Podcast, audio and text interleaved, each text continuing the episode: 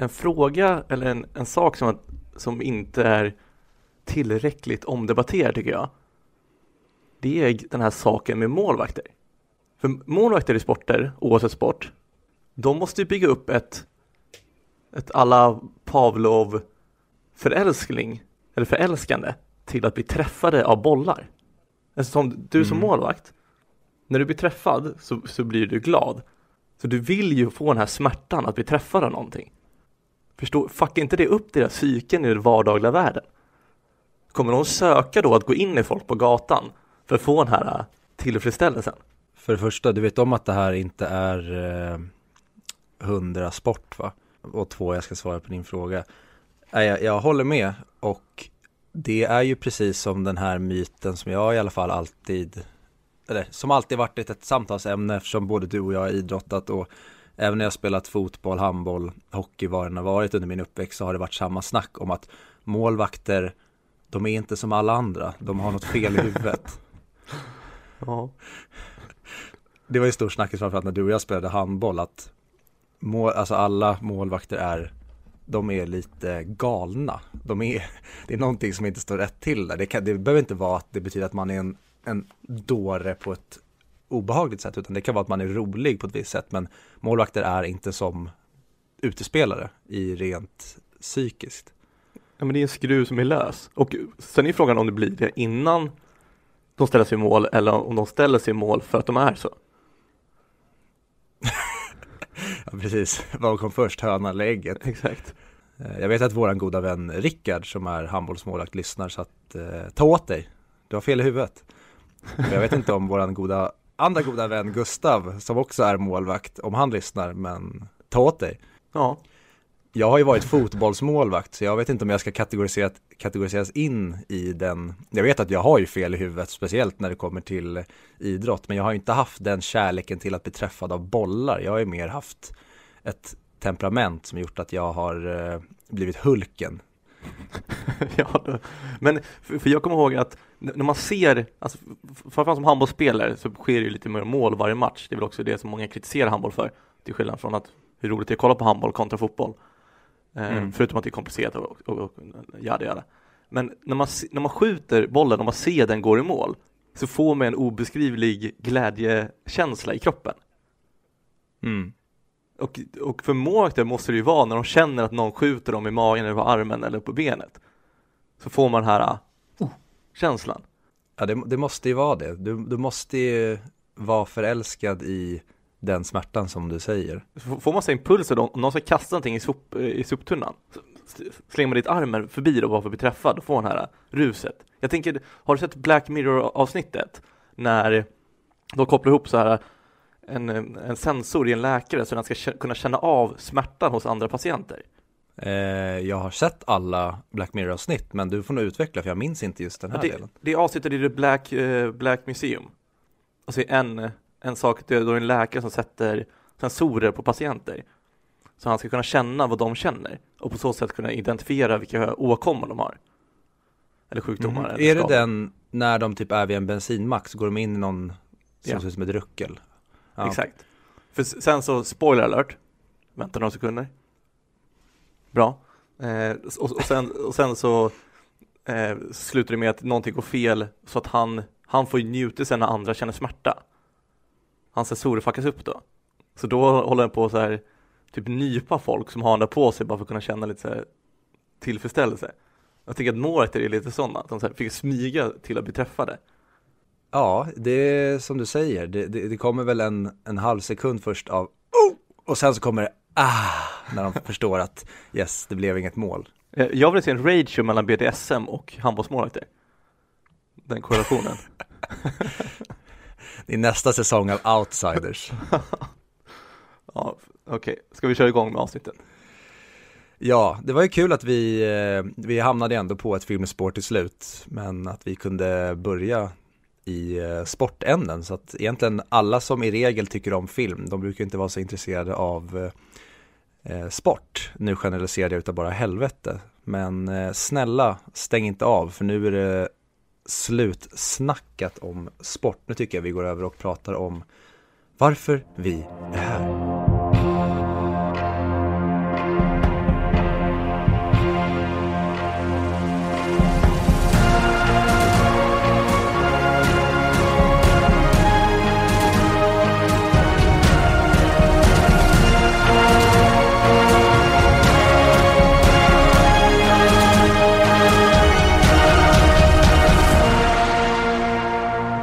Dags återigen för ett avsnitt av den eventuellt snart prisbelönta podcasten 100 mick. Vi är alltså podcasten som pratar upp IMDBs topp 100-lista och idag har vi kommit till placering 54 vilket då är filmen från 1979, Apocalypse Now som är då regisserad av Francis Ford Coppola och det är en film baserad på en novell som heter Heart of Darkness. Ja, och du får inte glömma att säga att vi är ju podcasten som pratar upp IMDBs topp 100-lista, men inte Charlie Chaplin.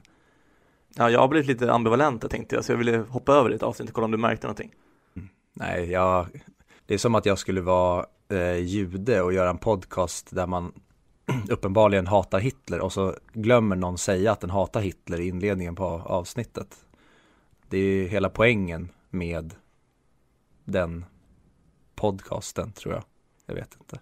Skitsamma. Vi görs ju också i samarbete med Moviesin, det får vi inte glömma att säga. Exakt, att inte komma till Moviesin som är en genialiska äh, filmmagasinet som finns online att läsa. Det finns många intressanta artiklar där. Bland annat så läste jag att Dexter ska släppa en ny säsong. Ja, med original showrunnern från säsong 1 till 4. Det kan bli intressant. Michael C. Hall heter han va? Eller menar du med Showcast, eller vad heter? Äh, han som är showrunnern på säsong 1 till 4, han, äh, minns inte hans namn. Han kommer tillbaka för att göra ytterligare en säsong. Mm. Dexter är ju ett ämne i sig eftersom att det är eh, en av de serierna som jag tycker håller extremt hög nivå väldigt länge men som sen, det är nästan som att den tar på sig någon slags självskadebeteende mot slutet där och sabbar allt. Ja, den kan vi prata ett helt avsnitt om också. Jag var så fruktansvärt irriterad på sista säsongen. Men Trinity-säsongen är ju bland det bästa som har gjorts tv-vägar tycker jag. Det håller jag med om. Jag tänkte på det när du presenterade podcasten för att jag hörde nyligen i en annan podcast som diskuterade att behöver man presentera varje gång i ett avsnitt, behöver man presentera podcasten i och med att personen bör ju veta vad det är för någonting den har playat igång. Eh, jag säger ja. Inte, alltså för en presentation är inte till för att ge information enbart, det är till för att ge en så här en värme till lyssnaren att få komma tillbaka till, i vår trygga famn.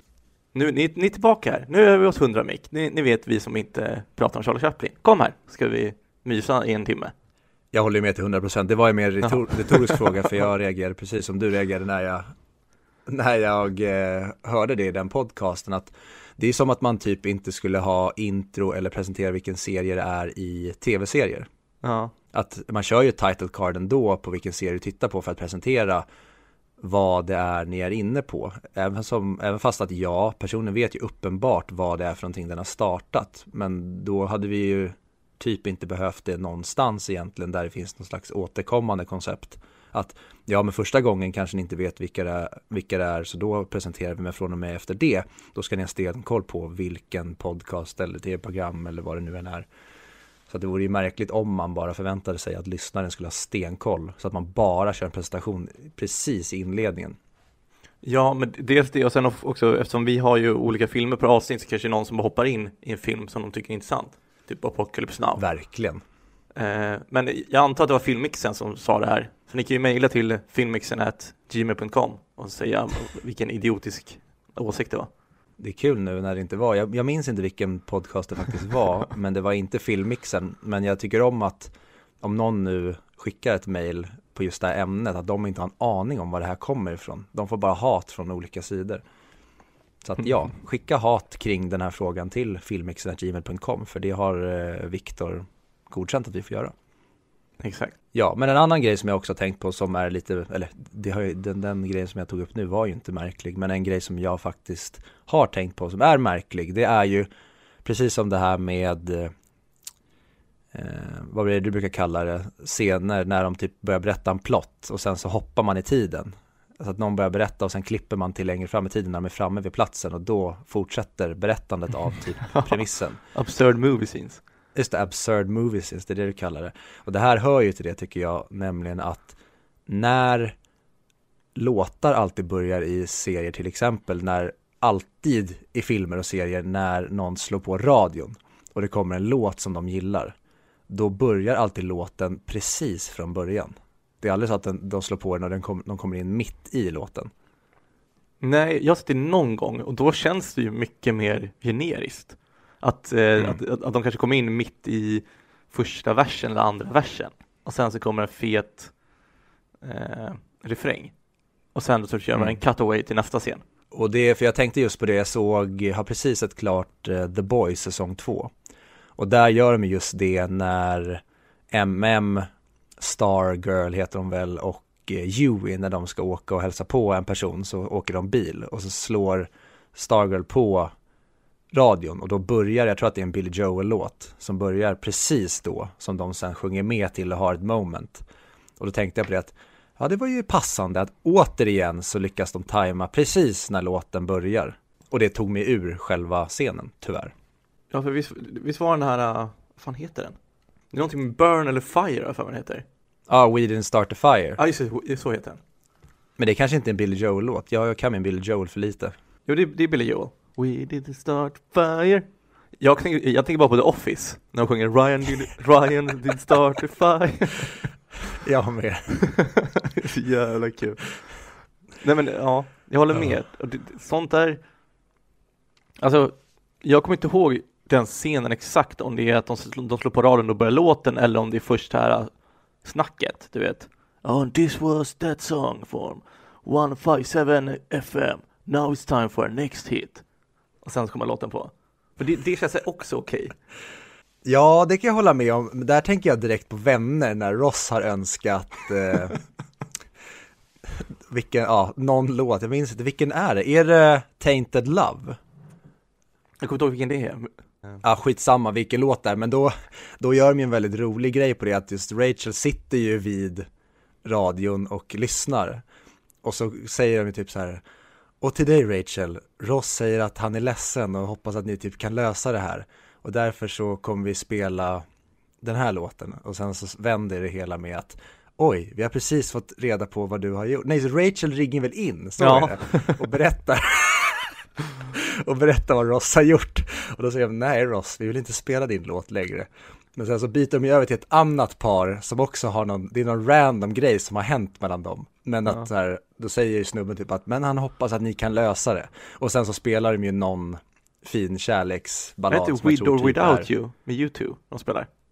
Den kan det också vara. Jag gillar också den scenen när Joey är ledsen.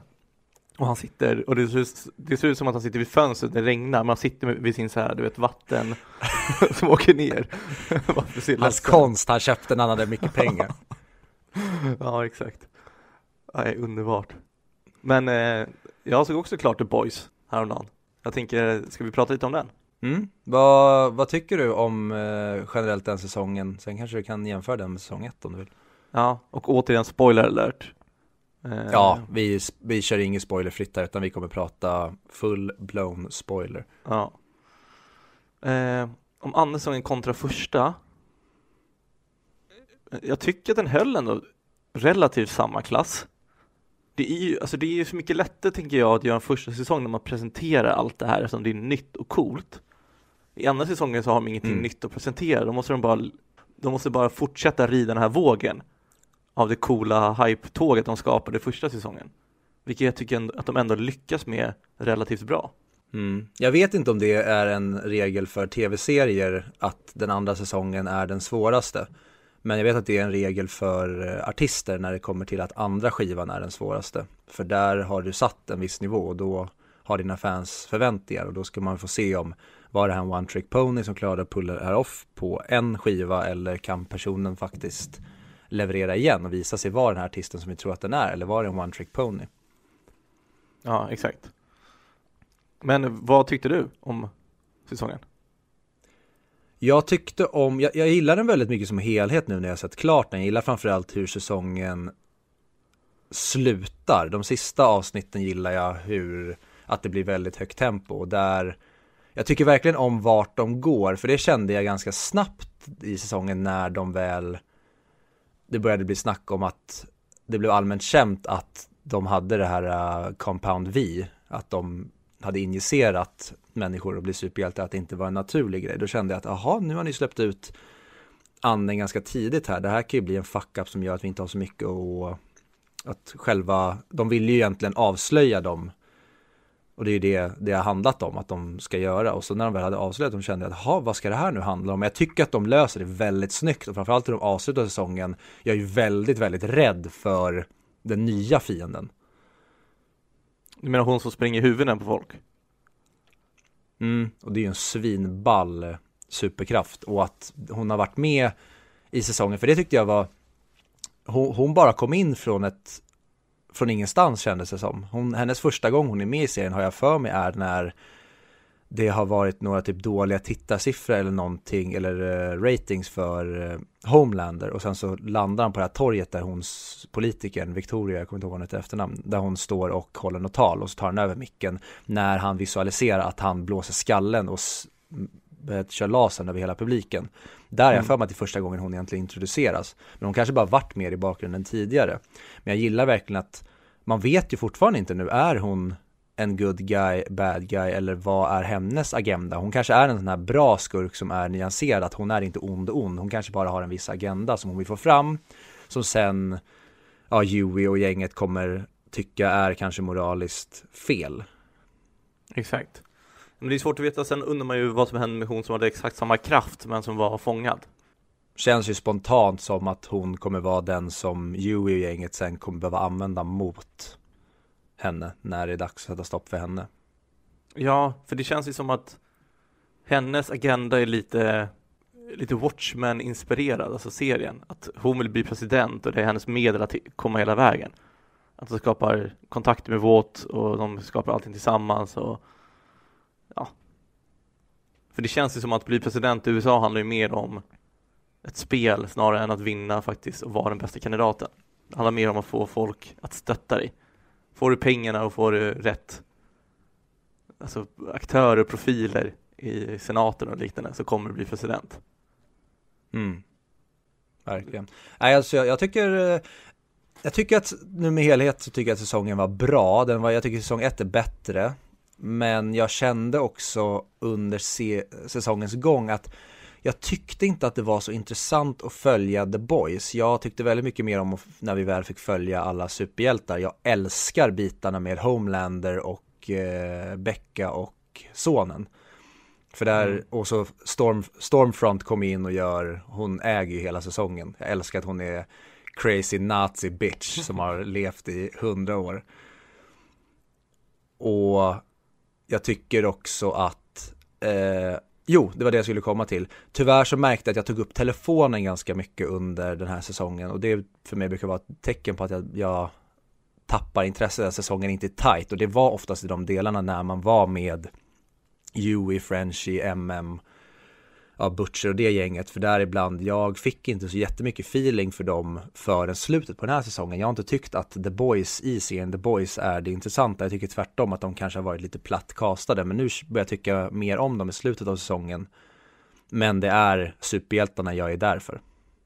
Ja, men jag hade velat se mer att de var mer specialiserade på, en, på att ändå kunna kämpa mot superhjältarna. För, för, så var det lite mer första säsongen. Där utnyttjar de superhjältarnas svagheter och så vidare på ett bättre sätt. Nu är de ju bara små rädda höns som står och är rädda för räven. Mm, det finns väl, jag håller ju med i det du säger, men då finns det ju också aspekten av att de har ju blivit, de har ju tappat sin eller de har blivit avslöjade och visat sig att deras USP inte funkar så bra. Så att de har ju blivit nedtvingade under jorden och gömma sig för att de har ju märkt att våran fiende är övermäktig. Vi måste vara försiktiga utav bara helvete. Som typ när de möter den här CIA-kvinnan och hennes huvud sprängs. Det är ju ett ja. sätt för, då förstår de ju att helvete, vi är övervakade och de har koll på oss typ överallt. Vi måste ta det mer chill. Så det blir mer en sån här hålla sig under jord och fly och försöka göra saker i tysta mer än att de får rikta in sig på att gå på varje typ av superkraft. Mm. Men ändå sjuk panik när man ser att någon, någon bredvid en spränger, alltså dens huvud sprängs bort. Så tänker man, jaha, vad fan ska jag göra nu? Hur skyddar man sig mot det här? ja, den scenen när de är i kongressen eller vad det är under förhör, förhöret och det bara börjar sprängas huvuden till höger och vänster. Det är ju magiskt och det är där jag tycker att den här serien är som bäst. Det är när de gör de här sjuka, gåriga, absurda scenerna där helt plötsligt, ja men som i den scenen att någons huvud sprängs eller som när Homelander har anlitat en shapeshifter för att impersonate kvinnan han var kär och besatt av och sen så ska hon liksom, det blir någon slags sexfantasi för honom och den typen av sjukhet tycker jag verkligen om med den här serien. Det märks att Seth Rogen är involverad i den här när de får fram den typen av humor. Ja, men jag tycker också kul när de tar egentligen verkliga aspekter på det. Hur som han som kan växa ur kroppsdelar. Mm. Att de säger, ja det här det hade antagligen hänt i verkligheten att folk kunde betala pengar för att få hugga av hans saker. Samma sak. Ja, det är alltså, jättebra ja. businessmodell. Ja. Ja men den är ju smutsig, men vad, alltså det är så man kan tjäna extra pengar. Det är så det hade sett ut i verkligheten också antagligen. Mm, absolut. Ja. Det, ja, det är snyggt. Den är bra gjord på många sätt. Jag hoppas tredje säsongen hypar den ännu mer. Mm, jag, jag, jag, hoppas att de har gjort den här serien med en, de har ändå ett mål eller att de har lagt upp, okej okay, det här kan presenteras och avhandlas säsong 1. Om säsong 1 blir bra, då kan vi gå åt det här hållet, för det här är vårt slutmål. Och så har de ett mål, att det kanske, om de nu ska göra fem säsonger, så är det dit vi kommer sluta. Jag hoppas inte att de skriver säsongerna i efterhand och försöker tjohorna in grejer, för det brukar sluta i, i skit. Kolla bara på typ serien Heroes som började helt briljant back in the day. Och sen så blev det en urkukning utan dess like och så blev det en bajsmacka och den lades ner. Jag är ju rädd för att The Boys skulle kunna gå den vägen men det känns som att de förhoppningsvis har bättre koll på vart de bör ta vägen. Men jag kommer ihåg Heroes, jag vet inte om det var första eller andra säsongen, men de byggde upp hela säsongen på att Peter skulle möta, vad heter han, Siler? Den onda. Ja, Siler, ja Siler eller Silas, något sånt där. Ja, Siler, säger, tror jag. Siler och Peter var de två. Peter kunde ju få krafter som han var nära, men Siler tog krafter av folk ju. Och hela säsongen byggdes upp till att de mm. två skulle vara så här, det goda mot det onda. Det kommer vara så sjukt fight när de möts och så vidare. Och sen när de möts, då står Siler inne i ett rum. Och sen går Peter in och stänger dörren och sen hela striden får man se med ljus under dörrkammen. Och det, det, det är hela fighten mellan de två. Det gillar ju jag i och för sig. Jag tycker det är en rolig eh vad säger man, man klappar, eller man, man garvar lite åt publiken. Att, och, då, och det kan man också använda om serien hade fortsatt på en stabil väg. Då hade man ju kunnat använda det som att ja, de slogs där i säsong ett. Men då fick ni inte se det. Ni kommer få se den riktiga fighten längre fram. Att man, man, ni får ändå mötet och fighten, men ni får inte se den. Så att det håller vi på längre fram. Ja, men sen händer det här med, du vet, overpower, de ändrar manus, inte har någon plan. Så Peters kraft ändras och nu kan han bara en kraft i taget och det är på vem man rörde sist. Och Siler tappar också sina krafter på något sätt. Det är så här, de bara ändrar alla liksom premisser de har satt upp. Så ja, nej, usch. Ja, de gick ju verkligen vilse, tyvärr. Ja. Och jag är rädd för att skulle man se om det idag så skulle effekterna åldrats bedrövligt. Men eh, de är inte de enda som har gått vilse. Om jag hade varit i en djungel i Vietnam eller Filippinerna, då tror jag också att jag hade gått vilse ganska snabbt. Ja, speciellt om du tar ett projekt över, du tar vatten över huvudet genom att anta ett projekt som ingen tidigare har gett sig på på grund av att det kanske var för mycket att kunna utföra och inte nog med det istället för att du spelar in det i en studio till exempel för att göra det enkelt för dig då flyttar du hela produktionen till Filippinerna gör en deal med filippinska staten om att använda deras teknik men filippinska staten måste ha tillbaka tekniken med kort varsel ifall det kommer en kommunistisk gerillagrupp och attackerar från söder. Exakt. Så då är det dags för Enklare att prata om veckans film.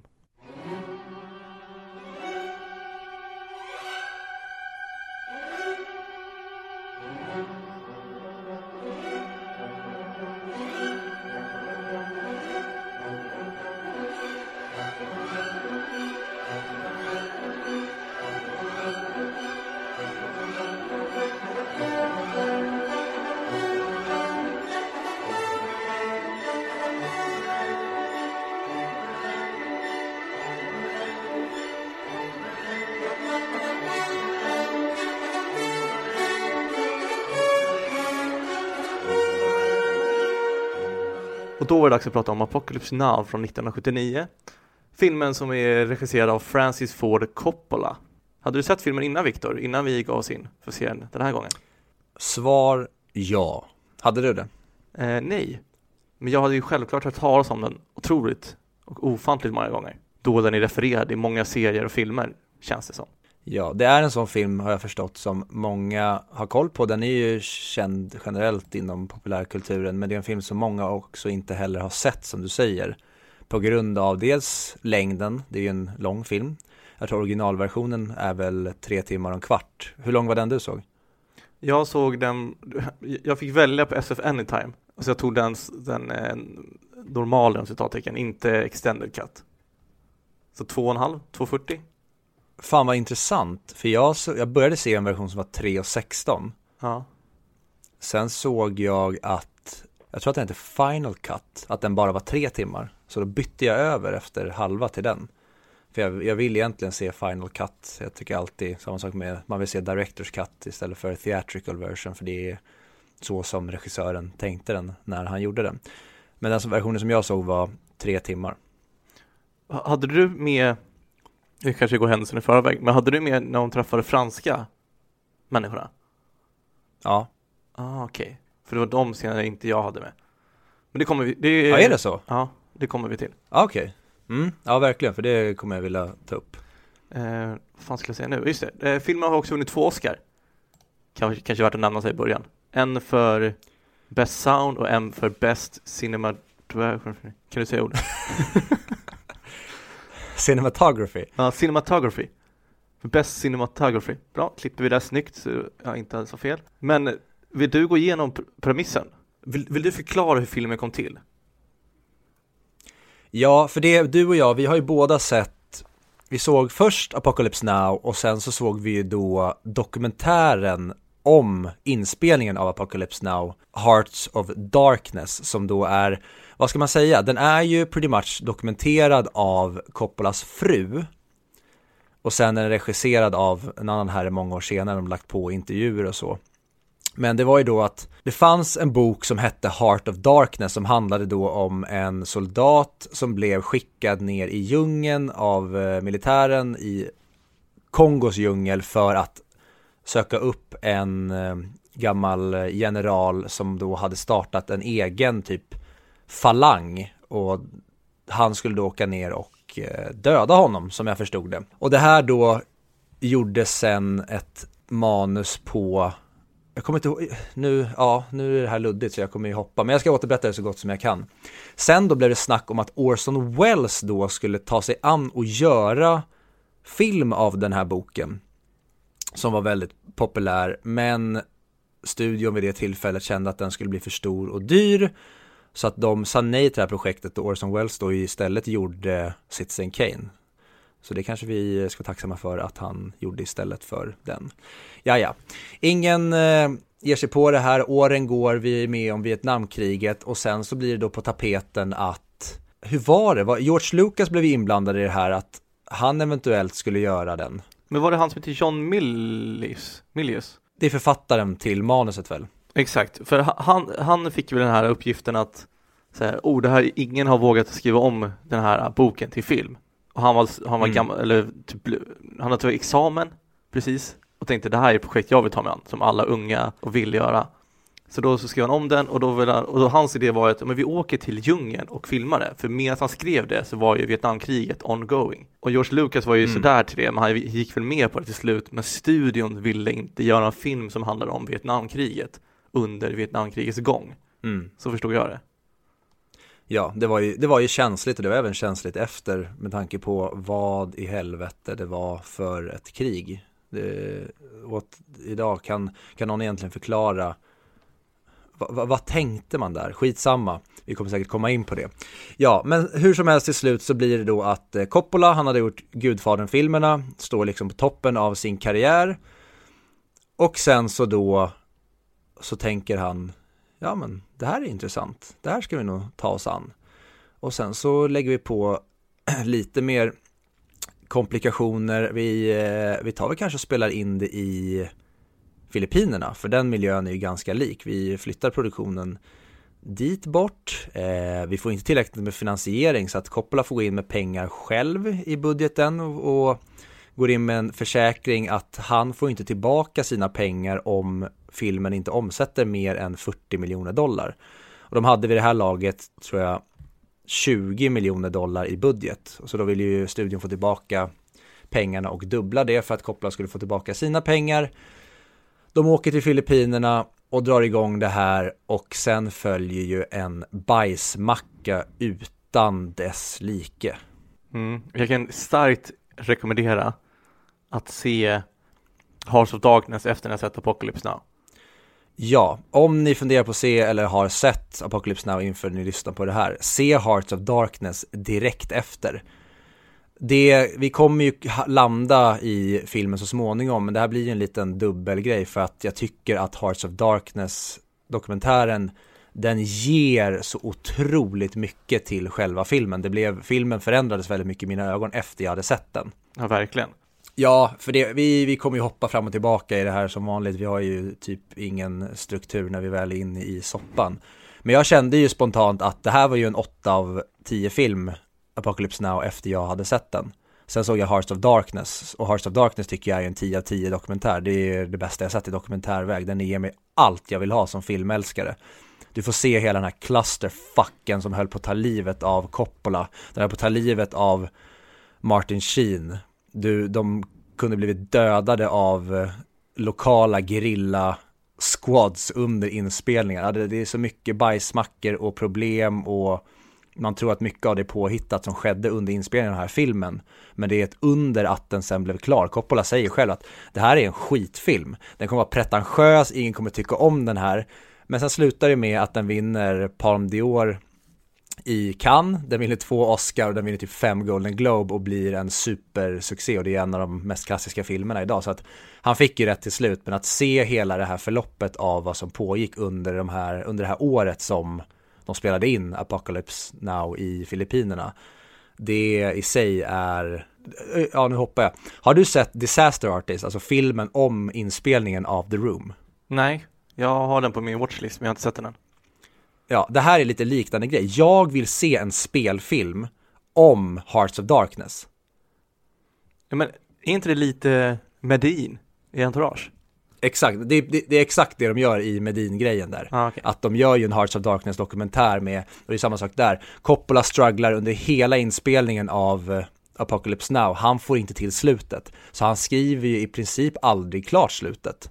För det dyker upp massa problem. Och det är lite det de speglar i Medin-delen när de är nere i Colombia och dokumenterar inspelningen av den att Billy Walsh, han får aldrig till slutet han vill skriva om. Så det är en rip-off på Hearts of Darkness men de gör det med glimten i ögat.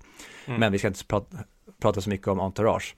Men där är skillnaden på att Medin floppar brutalt medan Apocalypse Now tvärtom. Exakt, det tycker jag också är en jätte, jättebra grej de gör där mm. i Entourage. Man tror att det ska bli som i Apocalypse Now-fallet, att det kommer bli en succé som det har varit typ i Entourage genom hela serien. Men de vänder på det så att alla tror att det här kommer vara den bästa filmen någonsin istället för den sämsta filmen någonsin. Men det blir tvärtom. Det blir den största kalkonrullen någonsin. Men, men åter till eh, Hearts of Darkness. Alltså vi, vi ska inte landa för mycket i den, men bara grejerna som sker i den här liksom att under inspelningen, först castar de Harvey Keitel som ska spela då uh, Willard, huvudpersonen. Ja. Coppola kickar honom när de har börjat spela in tar in Martin Sheen. Martin Sheen under inspelningens gång får en hjärtattack. Francis Ford Coppola berättar i eh, tapes han har spelat in eller hans fru har spelat in att han vet inte om han håller på att bli galen eller om han håller på att bli självmordsbenägen. Filmen går över i tid, den går över i pengar så att Coppola han liksom pantsätter hela sin familjs förmögenhet de har fått på hans tidigare verk, när alla pengar han fått från Gudfadern, det pantsätter han på att den här filmen ska bli klar. Han gör en deal med Filippinernas eh, president om att de ska få använda deras eh, utrustning, vapen och helikoptrar och det under inspelningen. Men då har presidenten en klausul i det här att det pågår nämligen strider på Filippinerna med en kommunistisk gerilla squad nere i södern, vilket innebär att under inspelningarna så kan det eventuellt vara så att staten behöver ta helikoptrarna från inspelningen, åka ner och attackera dem. Och vid ett tillfälle när de spelar in jag tror att det är scenen när de är på stranden där med surfingen. Då kallar de iväg helikoptrarna mitt i inspelningen bara sorry, vi måste ta dem nu för de är 10 kilometer bort och det kan bli, ni kan bli dödade snart om inte vi trycker ner dem. Så det pågår liksom ett krig under inspelningen av ett krig. Alltså det är så sjukt. Man tror ju typ inte att det de presenterar i den här dokumentären är sant, för det är för mycket sjuka grejer. Men alltså det finns ju hur mycket intressant fakta som helst. Bara, alltså Francis Ford Coppola förlorade 100 pounds, alltså 50 kilo typ, under filmningen. Nej men det kan inte stämma. Ja men det, han ser ju knubbig ut och sen så blir han ju, han ser ju mer och mer smal ut ju längre det går. Med 40 kilo? Ja, Det- nej jag vet inte. Ja, sjukt. Men eh, också, jag blev ju chockad att Lawrence Fishburne var med på intervju. Jag, men det var ju han som var det där barnet. Ja, samma här. Jag, eh, jag såg eh, Apocalypse Now och sen så innan jag hann se Hearts of Darkness så satt jag, då käkade jag middag med min eh, farsa och brorsa och då säger min farsa Ja, det är ju sjukt att Morpheus är med som en liten snorunge. vad, vad pratar de om? Han bara, ja men Morpheus från Matrix är ju med. Och jag hade inte sett det under hela filmen, att det var en 14-årig Lawrence Fishburne som spelar clean i filmen. Nej. Han ljög om sin ålder tydligen. Men ja, som Geni. sa, 14 år bara. Det är ändå sjukt om... Ja, och när du kollar på casten i den här filmen, den är ju helt störd. Ja, men också, du, du vet scenen när Chef och eh, Willard går in i djungeln och ser en tiger. Ja, Alltså den scenen och scenen efter när de är på båten och han tar sig tröjan och skriker. Det är Ja. ett år mellan inspelningarna. ja det, det, Det det är, märks ju inte. nej, det är sjukt. En, en rolig detalj också är ju att Coppola har jobbat med Marlon Brando under Gudfadern-filmerna. De har fått den här supersuccén. Marlon Brando har blivit ikonisk som The Godfather, som eh, Don Corleone. Och sen så vill han ha honom då som den här galna supersoldaten som har blivit eh, mangas och flyttat upp i djungeln och startat sin egen inofficiella miniarmé. Och då är det så här, ja då tänker man att okej, de har jobbat ihop på två filmer, de, eller nej i och för sig.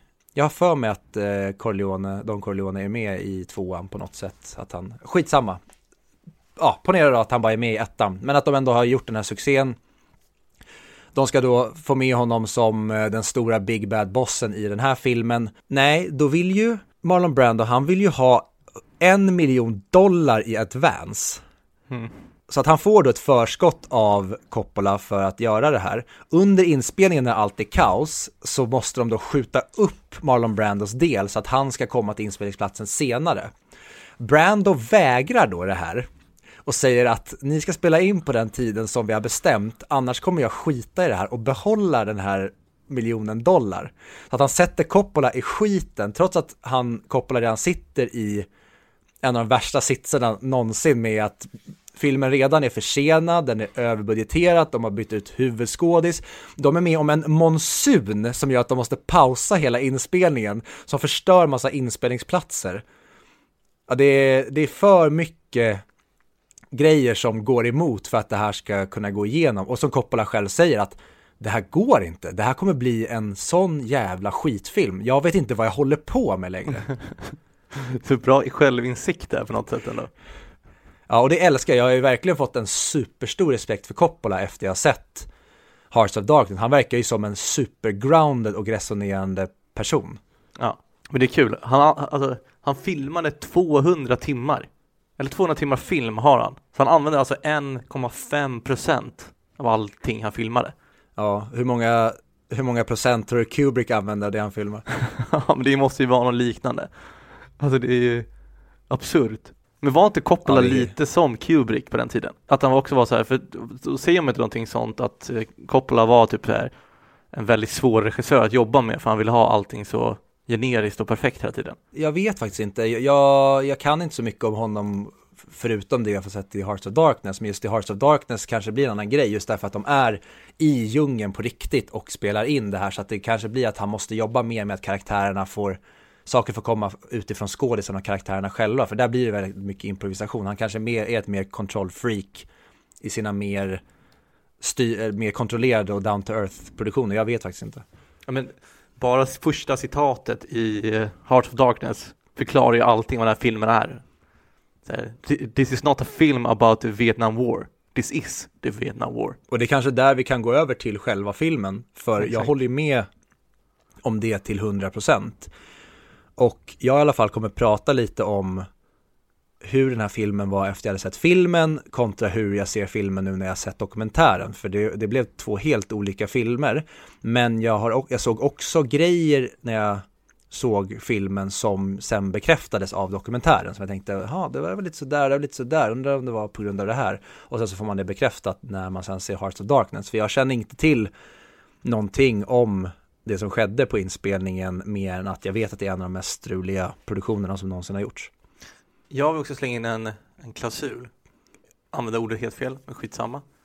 Om att jag, jag är kluven till vad jag tycker om när filmer tvingar en att antingen se en dokumentär eller läsa artiklar om den. Ska filmer behöva göra det eller ska filmer stå på egna ben? Det är ju väldigt dubbelmoraliskt av mig i och med förra veckan när jag pratade om eh, I'm thinking about ending things, när jag rekommenderar att läsa artikel. Men, Mm. ja, men det är någonting som jag ska ha i bakhuvudet nu under tidens gång tills vi kommer fram till betyget. Ja, men jag, jag tycker inte det är till filmernas, eh, till filmernas nackdel skulle jag säga. Jag tycker det nästan adderar en krydda till som jag pratade om det här med omtittningsvärde. Om du ser en film, förstår inte saker till fullo och sen läser du någonting, ser om den, då kanske filmen får ett helt nytt ljus. Som till exempel ett, jag återkommer till den, men jag har ju sett Tenet tre gånger nu och det är ju två vitt skilda filmer från första och tredje Mm. gången. Den förändras ju gång på gång och när jag läst på om sakers betydelse så blir det någonting helt annat. Så den har ju gått från första gången jag såg den och var 3 av 5 till nu är den uppe på 4,5 av 5. Det är en av, jag tycker att det är en otrolig film nu när jag har sett den flera gånger.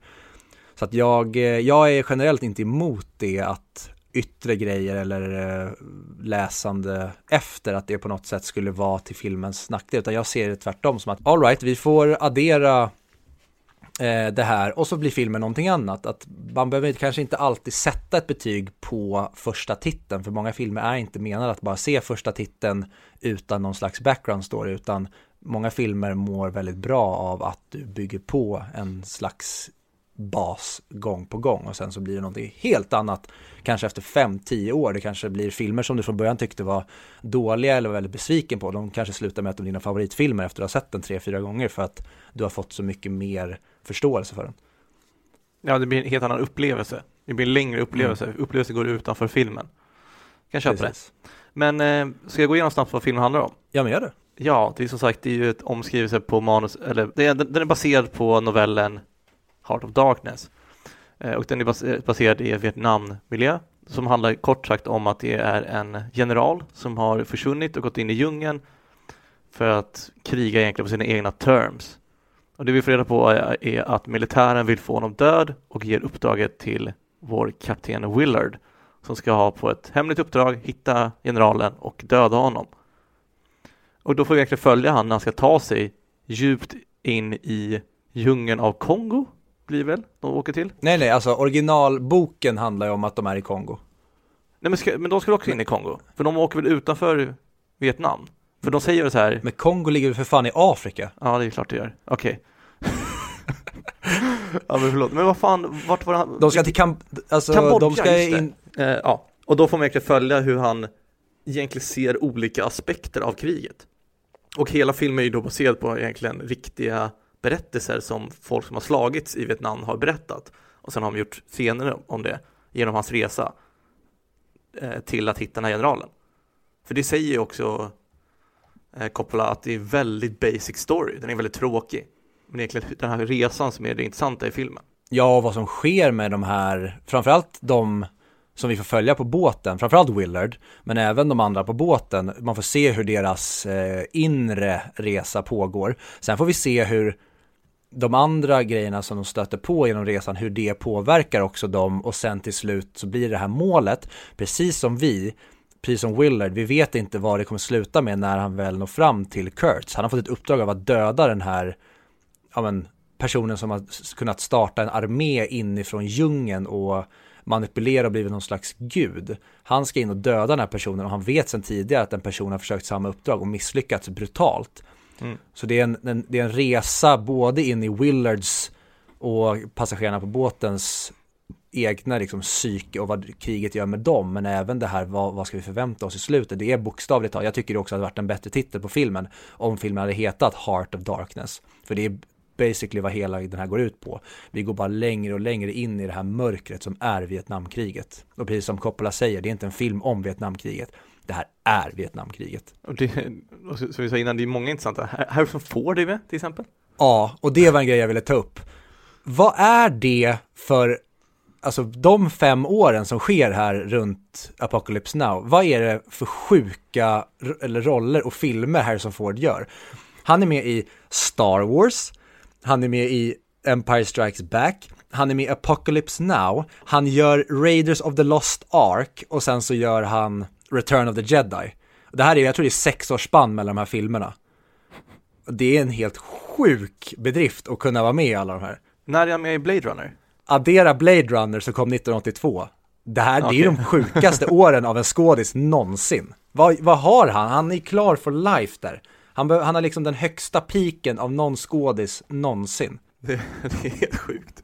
Men eh, det, alltså det finns så mycket att berätta om i den här och bland de första tycker jag och en av de mest eh, egentligen ikoniska sakerna med filmen är ju Bill Kilgore och hans I love the, the smell of napalm in the morning.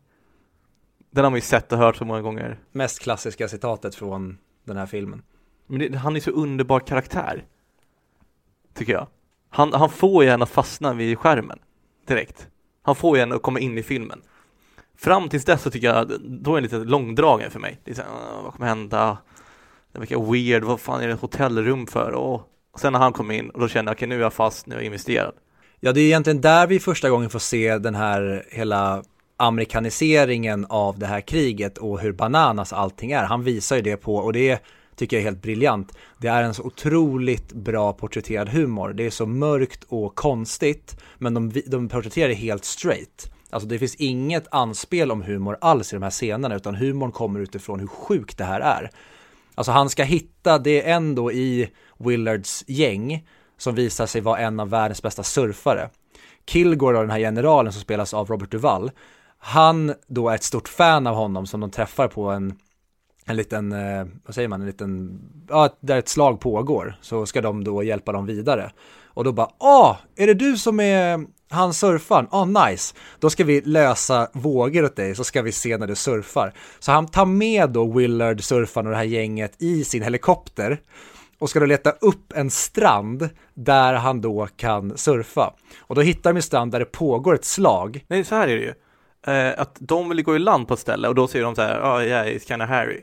Ja, ah, men där kan vi inte gå i land, det är för mycket strider där. Och sen så är det någon som säger bara, ja, ah, men vågorna är bra där. Vad är vågorna bra där? Okej, vi, vi, åker dit. Ah, okej. Okay. Det, det, det, är så de kommer fram till att de vill åka dit för generalen får höra, eller heter han? Löjtnanten eh, kolonel Bill Gore får höra att vågorna är bra där, men det är klart vi ska dit. Ta med brädorna, för nu, jag vill se dig surfa nu Lance. ja, det är så bra. Och så pågår det liksom det här, och det är också en grej som jag älskar med den här filmen, att allt, allt är på riktigt. Det här är en av de snyggaste, det här håller jag uppe med eh, Lord of the Rings i produktionsvärde allt är på riktigt. De har byggt alla sets, alla explosioner är på riktigt. Det är som att det är ett riktigt krig. Det, det går inte att missta, det är som han säger. Mm. Det är inte film om det, utan det känns som att vi är i kriget. De landar då på den här stranden där det pågår strider och det skjuts liksom till höger och vänster runt om dem. Men då säger då um, Duvals karaktär Kilgore att så, ut med dig nu och surfa, jag vill se hur du rider de här vågorna. Och så tvingar han två av sina soldater först att gå ut och säger han typ så här, ride or fight, tvingar han ut dem. Och så står de på, på stranden där och det slutar ju med att eh, Willard och surfaren då, det gänget, de försöker ta sig ur det att han ska behöva surfa mitt när det pågår liksom skottlossningar och sprängningar runt omkring dem. Så de tar Kilgores surfingbräda, tar en båt och sticker därifrån, vilket sen resulterar i att Kilgore sätter ut massa helikoptrar på jakt för att de ska återta hans surfingbräda, för att han älskar surfbrädan så mycket. Ja.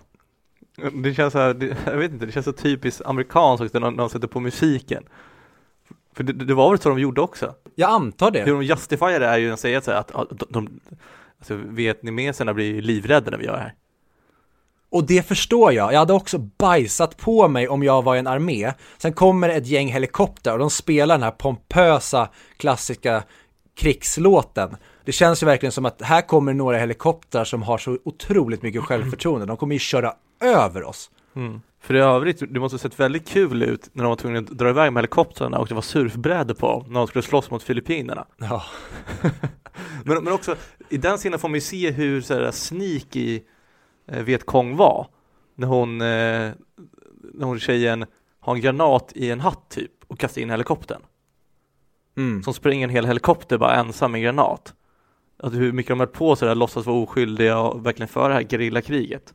Det som resulterade i att de vann mot USA. Ja, och det är väl det som, det här är väl ett av de undantagen där oftast man säger om typ andra världskriget och första världskriget att tyskarna, de hade den framgången de hade för att det var verkligen det här som också Sagan om ringen är ju lite grann en porträttering av det, det här, alltså maskinerna mot hästar, alltså eller när man har mer alltså dålig teknologi mot nyutvecklad teknologi, där USA i det här fallet då, till skillnad från under andra och första världskriget där tyskarna hade mycket mer avancerade och snabbare, alltså vad säger man, vapen och krigsföring. I Vietnamkriget så var det ju så att det var tvärtom. Där vinner ju, som du säger, vietnameserna på grund av att de är smartare och slugare än amerikanerna, även fast amerikanerna sitter på all den här utrustningen, tekniken och vapnen.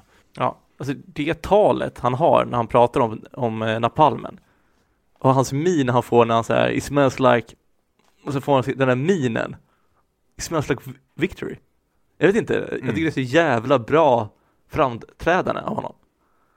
Ja, och det, det ska jag säga, när man tror att eh, Marlon Brando ska vara den liksom stora skådespelarinsatsen i den här filmen som man kommer minnas och han kommer ha, liksom, ha en shot på Oscar tror man när man ska jobba sig fram till slutet av filmen så är det ju Robert Duvall och Kilgore som är filmens stora karaktär tycker jag. Och det är därför det är både positivt och negativt att vi får så lite tid med honom för jag hade gärna velat ha mer av honom för att han är så otroligt underbar men det är också därför han har blivit en sån klassisk karaktär och just det här med I love the smell of napalm in the morning har blivit en känd line. Ja, men, ja, men exakt, han hade 11 minuter screen time och blev nominerad för en Oscar. Ja, otroligt. Det är ju sjukt. Mm. är det värt att nämna också Martin, eh, Martin Sheens framträdaren när han är ensam i hotellrummet, när han är svinpackad och slår sönder spegeln.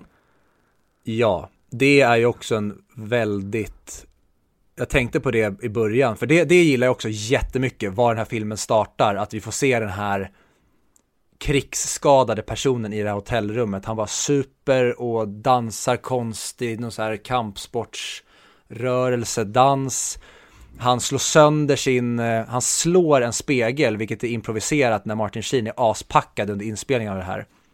Så av misstag slår han sönder spegeln så att han börjar blöda om handen.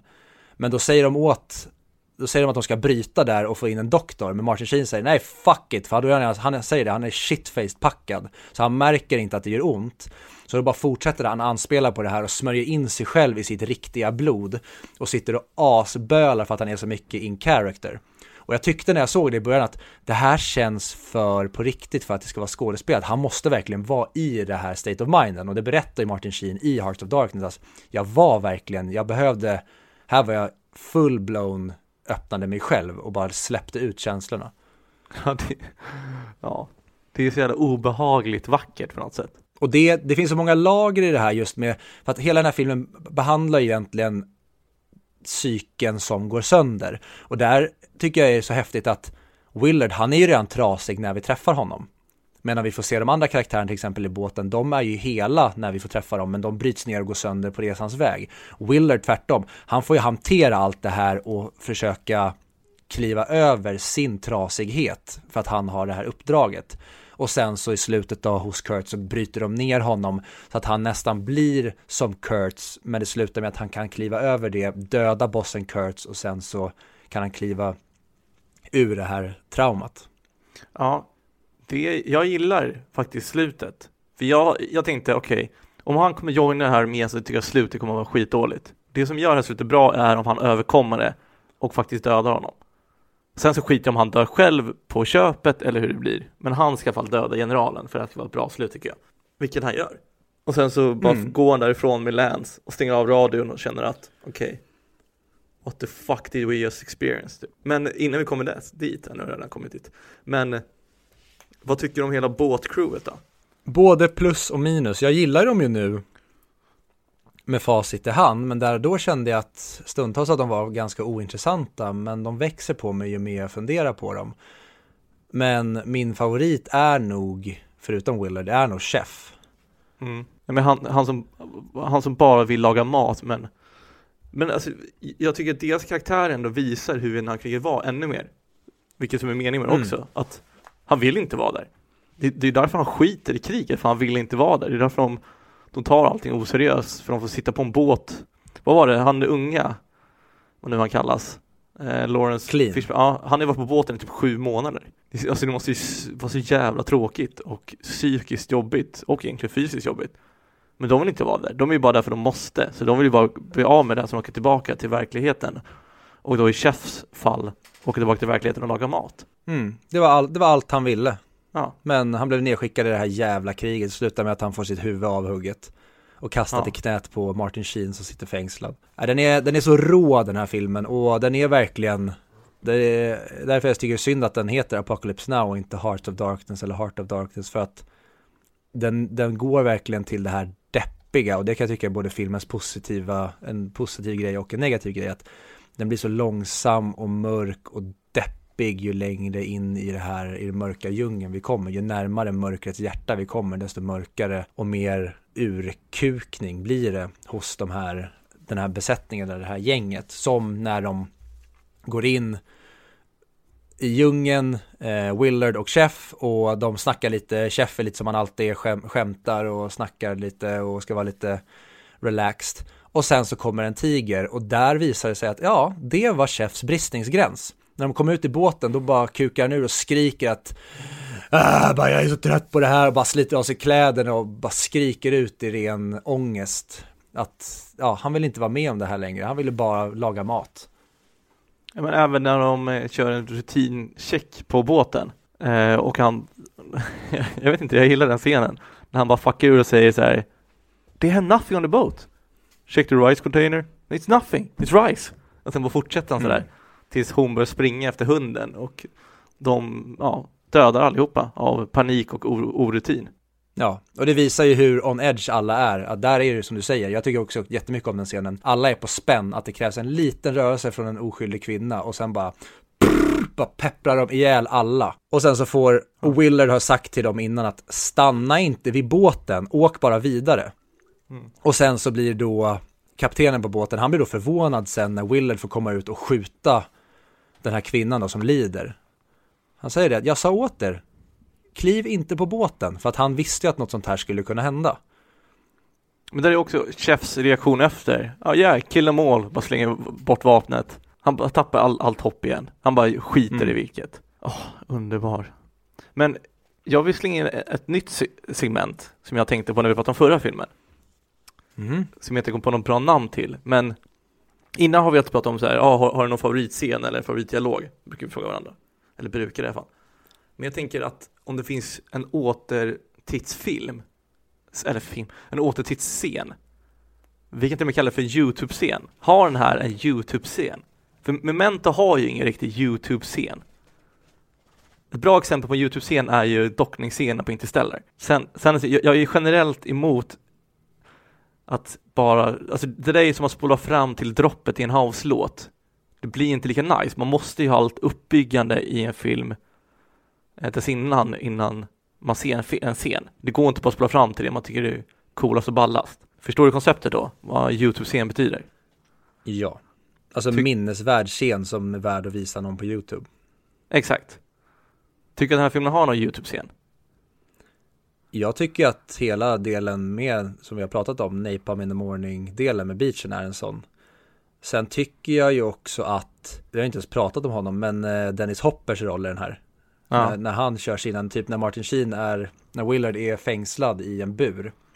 Så kommer Dennis Hopper bredvid honom och bara You gotta think about this man! När han bara håller sina de här dialogerna som är typ improviserade och det är också en rolig grej från Hearts of Darkness att Dennis Hopper, han, man märker ju på honom, han är ju väldigt sönderknarkad den här perioden, han är en riktig hippie. När, det är en scen när Dennis Hopper och Coppola står på en brygga och pratar och så pratar Coppola om att så här, du, nu har du, det har tagit en vecka för dig att lära dig typ en sida text. Och då står ju Dennis Hopper där och känns som att han är svinhög och bara, men det, det, de är så svåra, det, jag kan inte lära mig det och typ Coppola bara, mm, ja, han känner typ att han har ångrat att han har anställt Dennis Hopper. Men Dennis Hopper, när han är sig själv då i den här filmen i princip, så passar det perfekt som den här galna journalisten som bara har blivit en superstor dyrkare av den här stora guden Kurtz. Och jag tycker Dennis Hopper-scenerna, typ när han är där och bara ramtar på till Willard i hans öron med massa rappakalja. Alla de grejerna tycker jag är helt underbara och jag tittar gärna om på YouTube. Mm. Jag håller med om alltså, när de attackerar, när Valk Valkyr-låten, Valkyr, Valkyr, mm. ja. Ride of the Valkyrie. Så heter den. När den kommer igång och de kör över, oh, otrolig. För då, då får man, den här, den här filmen ger ju egentligen allt, den ger ju det här djupa, det ger ju komedin, det ger ju uh, nakenscenerna, alltså, som man säger i Heart of Darkness, det ger allt, sex, humor, action, adventure, alltså den ger ju allt på det sättet. Ja, eh, det är, och med Hearts of Darkness i ryggsäcken så blir den här filmen någonting ytterligare.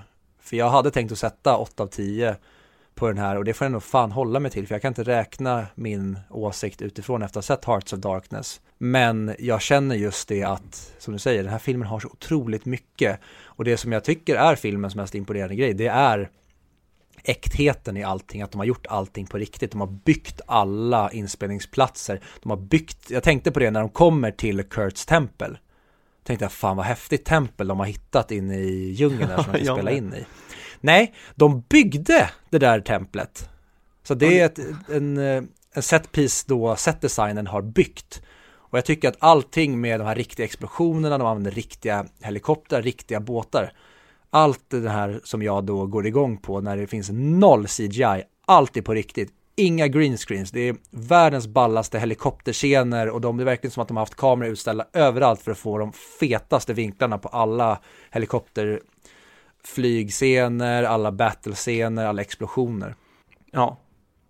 Men du, du tycker att din 8-10 spårar du redan nu? För det, ja, jag bestämde mig för det även när jag hade sett Hearts of Darkness att med Hearts of Darkness in mind så är nog Apocalypse Now för mig en 10 av 10 film men jag, jag, tycker nog mer att det är Hearts of Darkness som är en 10 av 10 dokumentär som sen ger mig bakgrunden till den här filmen. Om jag bara ska kolla på Apocalypse Now som film utan allt det här runt omkring så är det bara en 8 av 10 för den når inte hela vägen till mig känslomässigt. Delen som du inte fick se, det här med fransmännen, den tycker jag är väldigt tråkig och utdragen. Jag känner att filmen tappar jättemycket tempo där. Mm. Så det är sådana såna aspekter som gör att den tyvärr inte kommer högre än så för mig. Men det är ju kanske en av de snyggaste filmerna som har gjorts enligt mig. Men den skulle väl inte vara med, säger de i Hearts of Darkness också? Så jag undrar varför den var med i din version? Ja, men, men jag tycker att den, den visar också någonting väldigt fint med hela det här kriget. Det, det, det, är inte så att den är onödig, men jag tycker att allting stannar upp där. Men den visar just det här, de kommer till en fransk familj som då har ett typ gummiplantation mitt i då djungeln här och de har alltid bott där fast de är fransmän och de vägrar fly utan de har fightat bort Vietkong från deras territorium. Och då ställer Martin Sheen frågan så här, men hur länge kommer ni stanna här? Och då blir de så här, men är du dum i huvudet eller? Bara, vi är fransmän, vi överger inte våra, vi kommer stanna här och fighta tillbaka vilka som än kommer. Och det visar också deras mindset av hur kriget har påverkat dem. För att alla i den där familjen, den här franska familjen som de käkar middag med, de är bara on edge och bråkar och liksom är de har påverkat också väldigt mycket av det här kriget, så de visar en väldigt fin del på det sättet också. Men tyvärr så stannar allt upp där och det blir för mycket ta mig ur den här krigskänslan för att där har de en sofistikerad fin villa och det är välklädda personer som käkar middag med. Jag vill stanna kvar i den här skitigheten där allting är bara mörkt och trist. Mm, men jag förstår. Men okej, okay, men vad, vad mer tycker du, alltså vad, vad för mer kritik har du till filmen? Nej men det är nog bara det, jag har glömt jättemycket grejer som jag gillar med den här, men jag, jag känner ändå att jag, jag lämnas ganska otillfredsställd efter jag hade sett den. Jag hade hoppats på mycket mer briljans från Marlon Brando och hela den delen med, eller delen med Kurtz och Willard, att det, hade, det skulle bli ännu mer sparks, att det skulle bli ännu mer wow, vilken häftig sektledare, jag förstår honom. Men han känns bara som en tjock gammal gubbe som faktiskt har blivit galen och när det väl är slut känner jag så här, jaha, var det här vi skulle komma fram till? Och det kanske också är en del av hela poängen, att det ska kännas lönlöst och hopplöst i slutet också, att vi, det, det blir liksom, det, var, det, var, det här var helt onödigt, precis som Vietnamkriget, det var bara sjukt onödigt. Varför gjorde vi ens det här? Men det är som fransmannen säger, this is the biggest nothing uh, in history. När han kritiserar amerikanerna varför de slåss. Och det är väl det som är meningen med slutet också, att allt var i onödan. Vad, vad, vad är meningen egentligen? Ja, tyvärr så kände, kände jag att jag var lite otillfredsställd där. Mm. Eh, och jag vet inte, jag, jag kände det, så jag, jag kanske har blivit lite för givmild med betyg senaste avsnitten och så, för att det är väldigt, väldigt mycket bra film vi ser på den här listan. Men jag känner det att den, den var en 8 av 10 och jag tror säkert att skulle jag se om den med vetskapen från Hearts of skulle det nog vara en 10 av 10. Men jag utgår från det och då blir det en, en 8 av 10. Även fast det finns så otroligt, otroligt, otroligt mycket bra att prata om i den här filmen. Vad tror du att jag kommer ge för betyg då? Om du, om du får gissa? Eh, men jag tror 9 av 10. det är ju så tråkigt men Alltså jag ger den här 9P10 9 potentiellt en 10 Boom, du har det. Den, mm. den har potentialen att bli en 10 tror jag. Men den får en 9 av mig. Det här är, det här är som en blandning av Alltså konstverk och en bra actionrulle. Mm. det, Alltså du får båda aspekterna, du får ju det här Wow, det här är coolt, åh, oh, napalm och krig. Och samtidigt får du det här, what the fuck, ska jag tänka nu eller, eller ska jag bara känna? Ja, men jag får väl bara känna. För det går inte att tänka i, sista halvtimmen av filmen är inte tänka, då är det bara att känna egentligen. Mm. Vi får inte glömma den här eh, aspekten med den här att hur tydligt de visar vad, var USA än går så tar de USA med sig och det är ju hela den här grejen med typ Kilgore hur hur han är på stranden och det här, hur mycket han gör hela krigen till, alltså han, han vill ha kul i det här kriget med surfingen och allt det där. Sen kommer de till den här basen där de tar fram Playboy-brudarna och då, oh it's gonna be uh, an event tonight, säger snubben, står typ i en liten kiosk. Och sen har de som en stor scen de har byggt upp med strålkastare och sen landar en helikopter med Playboy-brudar som kommer ut och håller på och dansar för soldaterna. Vilket slutar med att de här soldaterna som är påverkade av krig, de kan inte hålla sig, så de stormar platån och börjar slita åt sig de här kvinnorna så att de får fly i helikoptern och folk så här klamrar sig fast på eh, vad heter det, fötterna, vad, vad kallar man det på helikoptern? Skitsamma, fötterna som den står på, de hänger tag i det i räcket när helikoptern flyger iväg och liksom drar av varandra brallorna för att hänga kvar. De blir som djur. Och de visar verkligen den här amerikaniseringen genom alla olika ställen de kommer i filmen. Jag håller med. Men det är, alltså det är ju en svår film att att eh, sätta in nu om, om, jag ska, om jag ska sätta in på hundralistan. Jag vet inte om jag tycker den förtjänar längre ner. Men det är ju konstigt att nå en potentiell tia. Så jag låter den vara där den är just nu. Kanske ah, 60 mick får den mig. Skulle jag säga. Och för dig är den inte med på hundralistan. Och där går inte min ekvation ihop. Och jag känner ju mig, jag, jag vill ju inte sätta en 8-10 på det här så att nej, jag bumpar upp det till en 9 för att jag tycker den hör hemma på topp 100-listan för att det är en så det är en så otrolig film. Och då blir det tyvärr så att jag får baka in Hearts of Darkness i det här men jag skulle säga det till någon Vill du rekommendera någon att se en super double feature Då är det Apocalypse Now och sen Hearts of Darkness direkt efter för du kommer inte bli besviken så att jag bumpar upp den till 9 av 10 och jag tycker ändå, så jag håller med dig, den, den får gärna ligga där den ligger på listan för att det här är en film, det är en klassiker som alla bör se den gör så mycket, den porträtterar det här kriget så bra. Den har all den här den stora bajsmackan med sig från inspelningen. Ja, den, den är fantastisk. Ja, för vi har glömt att prata om den scenen de kommer till när det, när det inte finns någon general där. De bara skjuter in i blindo i skogen. När allting typ brinner och det känns som att de kommer till helvete typ. Alltså, för, för det känns som att, alltså, hela filmen känns som att de bara åker igenom kriget. De olika delarna av kriget. Att, att, det, ja. att, de, att de är som ett så här osynligt skepp som bara åker igenom och får se så här. Ja, så här, så här så krigar det ut på olika ställen. Ja, det väl mm. det som är meningen med filmen antar jag. Ja, definitivt. Och det, det, är därför den är så fin på det sättet, att man får se alla delar och får se hur fucked up det var. Mm. Också jätterolig trivia är ju att när då Coppola castar eh, Marlon Brando som Kurtz så har då Marlon Brando gått upp en del i vikt så han har blivit lite tjock. Och då säger då kopplat till honom att ja, men när det är dags för dig att spela in, då behöver du gå ner i vikt för mig, för jag behöver dig mer trimmad, du ska vara mer en, alltså en, du ska känna som en mördarmaskin, inte som en tjock gubbe. Plus att han säger åt honom att läs Heart of Darkness inför inspelningen så att du har koll på den här storyn. När Marlon till slut dyker upp på inspelningen, då märker Coppola efter några minuter att prata med honom, ett, han har inte läst boken, så att han har ingen aning om bakgrundsstoryn. Så att de spenderar dagar på att bara prata om vad det är de ska spela in. Så att crewet på inspelningen i Kurts fort där, de är egentligen helt passiva och bara väntar medan Coppola, Martin Sheen och Marlon Brando sitter och diskuterar om hur de ska porträttera Kurtz. Så att han har inte gjort sin hemläxa och istället för att han har gått ner i vikt som Coppola bad honom om så har han gått upp i vikt. Så att det kommer en tjock gubbe som Coppola också säger, den här snubben skäms för att han är tjock. Så det är också en grej som gör att Marlon Brando är extra grinig. ja. Ja, den här, den här, filmen har så mycket godis bakom, förutom det vi får se på skärmen. Den, den är fascinerande. Just det, det här tänkte jag på också. När jag såg filmen i början så tänkte jag att det här kommer inte jag gilla, för vi, det är få krigsfilmer om Vietnamkriget som jag tycker är bra. Eftersom jag tycker det är mer intressant att se coola taktiker av militären. Säg eh, Zero Dark Thirty, som är, den är okej okay film, men det är väldigt coolt när de stormar huset Usama bin Laden ska vara i och man får se deras geniala taktiker av militären. Men, men det, det var väl inte så Vietnamkriget, det kanske var därför, det är det de säkert har tagit som kritik och ändrat hur militären fungerar i USA att det går inte bara låta en massa snorvalpar springa runt och ge dem massa vapen och tro att de ska vinna på teknologi. Mm. Nej, precis. Jag vill få det sagt. Boom.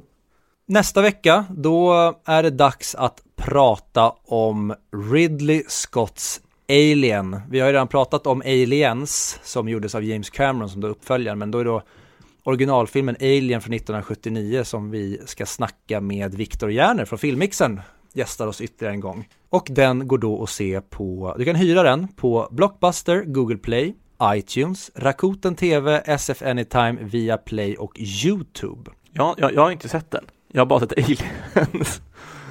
Vilket är märkligt. Det ska eh. bli spännande att höra. Mm. Och få jämföra de två. Med mm. det sagt, följ oss på sociala medier. 100 mic eller 100 mic podcast. Jag är lika osäker på vad vi heter på alla.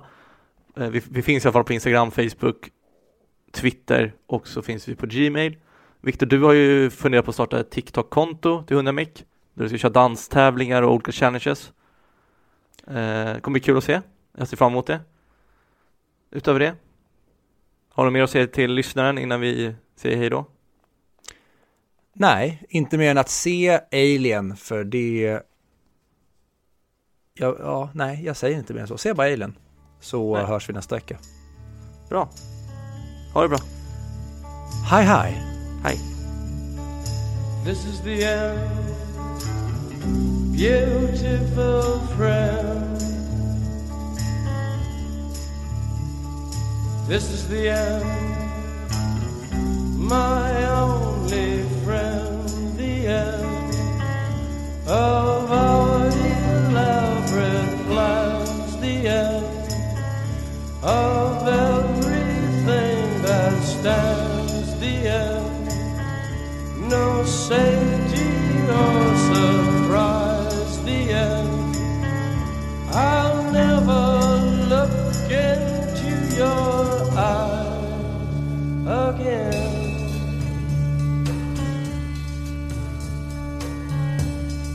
Can you picture what will be? So limitless and free, desperately in need of some stranger's hand in a desperate.